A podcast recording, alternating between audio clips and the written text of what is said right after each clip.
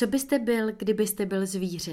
No, já bych byl asi kachna, protože mám rád všechny živly. Vodu, bláto, sucho i vzduch.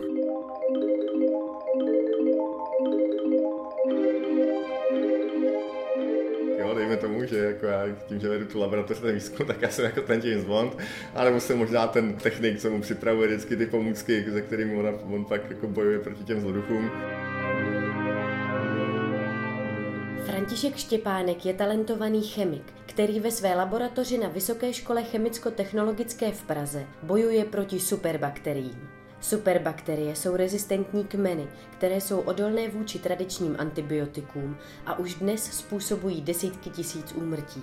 Hrozí, že se vrátí doba, kdy i běžné škrábnutí může ohrozit lidský život. Profesor Štěpánek se tak zaměřil na alicin, zabijáka bakterií, který vzniká reakcí dvou látek z obyčejného česneku. Alicin ale účinkuje pouze krátkodobě, proto je nutné jej vyrobit až v těle pacienta, blízko místa zánětu. Profesor Štěpánek tak obě látky z česneku izoluje do dvou miniaturních nosičů, ty v podobě tablety dopraví do těla a až tam je nechá zreagovat. Nově vzniklý alicin se krátce po usmrcení bakterií rozpadne, takže bakterie, které jeho útok přežijí, tak nemají dost času se na něj adaptovat.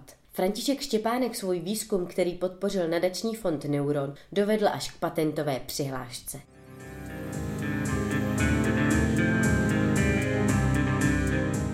Produkci vždycky nějaký zloduch, vždycky tam nějaká zápletka, vždycky tam nějaká žena a je tam samozřejmě James Bond a spousta technologie. Jo. Takže to jsou věci, které se jako u nás taky v určitý míry vyskytuje hlavně ta technologie, kde se snažíme toho zloducha, což v našem případě teda není žádný člověk, že jo, ale spíš nějaký buď vědecký problém nebo nějaký problém, který trápí lidstvo z hlediska prostě zdravotního nebo tak, tak se ho snažíme jako potlačit a k tomu používáme technologii a k tomu se nám kladou do cesty různé překážky a zápletky, které musíme překonávat. Takže možná, že v tomhle smyslu by se to dalo přirovnat i bondovce.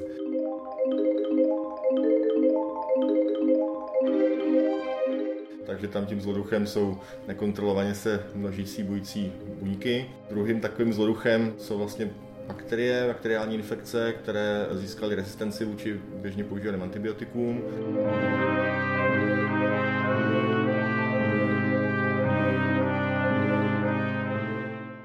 No tak určitě jako ve výzkumu je důležitá zvědavost a vytrvalost. To myslím, že jsou jako dvě schopnosti, které jsou nutné. Zvědavost, protože to je to, co jako člověka primárně motivuje, že chce na něco přijít, chce prostě přijít na kloub problému, kterým se setkal. No a vytrvalost proto, protože ne že se to podaří hnedka. Někdy je to běh na dost dlouhou tráť a člověk jako nesmí se nechat hnedka odradit, když něco nevychází. Co byste byl, kdybyste byl věc? Švýcarský nožík. A hudební nástroj? Housle. Historická postava? No fascinovali mě objevitelé, co se vydali na, na lodi někam, aniž by věděli, jestli někam doplujou, no, tak nevím, jestli přímo Kristof Kolumbus, to je možná příliš ambiciozní, ale někdo z téhle kategorie by to byl asi. Děláme takzvanou chemickou robotu, chemické robotky, což jsou mikroskopické částice, které jsou říditelné z vnějšku, takže jim můžeme posílat signály a ovládat, kam přisednou, co ze sebe vypustí za chemické látky. A cílem tohohle všeho je docílit mm, řízeného doručování léčiv lidského organismu na specifické místo v množství a kvalitě, kterou eh, je potřeba eh, to léčivo doručit.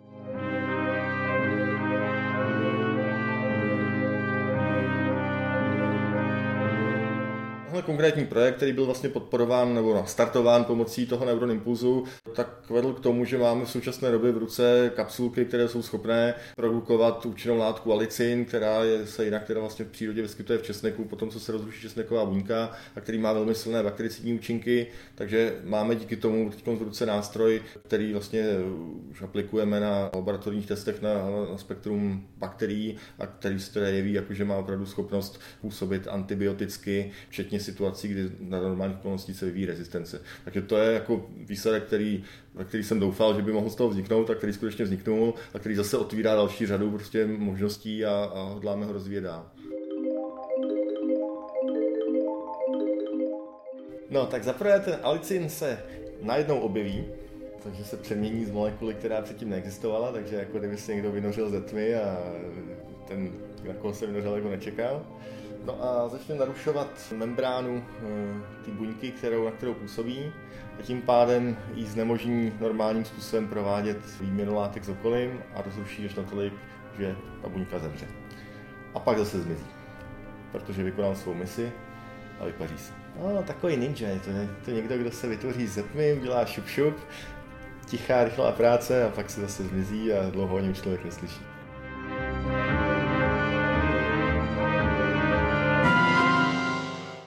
Jaká byste byl píseň?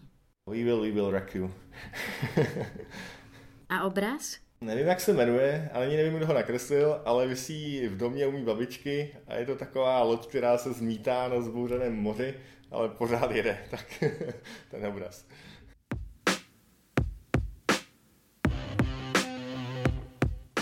Úplně jako malý a to je jako historka, kterou moje maminka velmi ráda dává v plen. Jsem chtěl být takzvaným kutálečem melounu. E, u nás totiž, kde jsem bydlel v Vršovicích na Plácku, byla ovoce zelenina a to vždycky skládali melouny z nákladáku tak, že je kutáleli po takovém žlátku a to mě hrozně fascinovalo. Takže jsem se vždycky zastavil zase a koukal jsem do katěčky do kutálej a to byl jako můj, můj sen. Na ně občas si taky připadám jako kutáleč melounu, protože těch jako projektů a aktivit, které člověk musí současně zvládnout, aby se nerozkutáleli, tak je docela dost. Takže to je věc, na kterou si rád jako vzpomenu, že přeneseném slova smyslu jsem stále kutálečem melounu.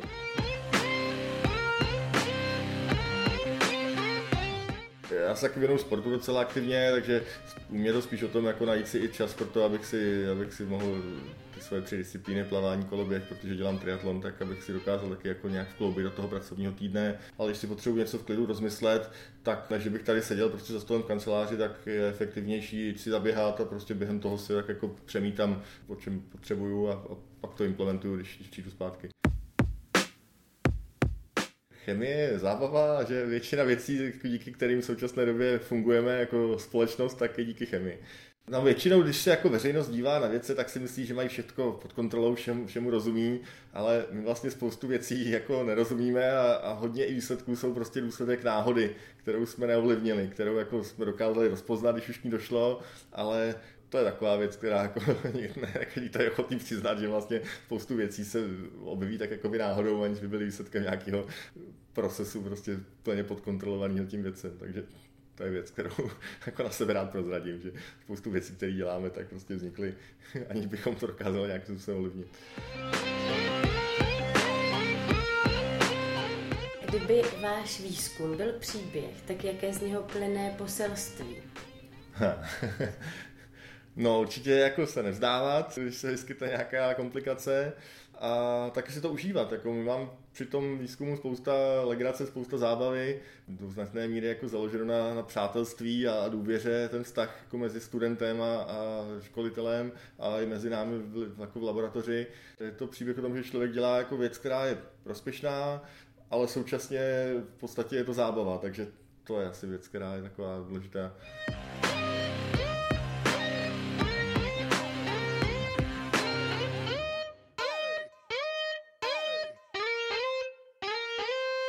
Právě jste slyšeli jeden z příběhů objevů mladých vědců. Neuron Stories každý měsíc představují nové výsledky výzkumu, které podpořil nadační fond Neuron a které postupně ovlivní životy nás všech. Přihlaste se k odběru podcastu a poslouchejte kdykoliv a kdekoliv.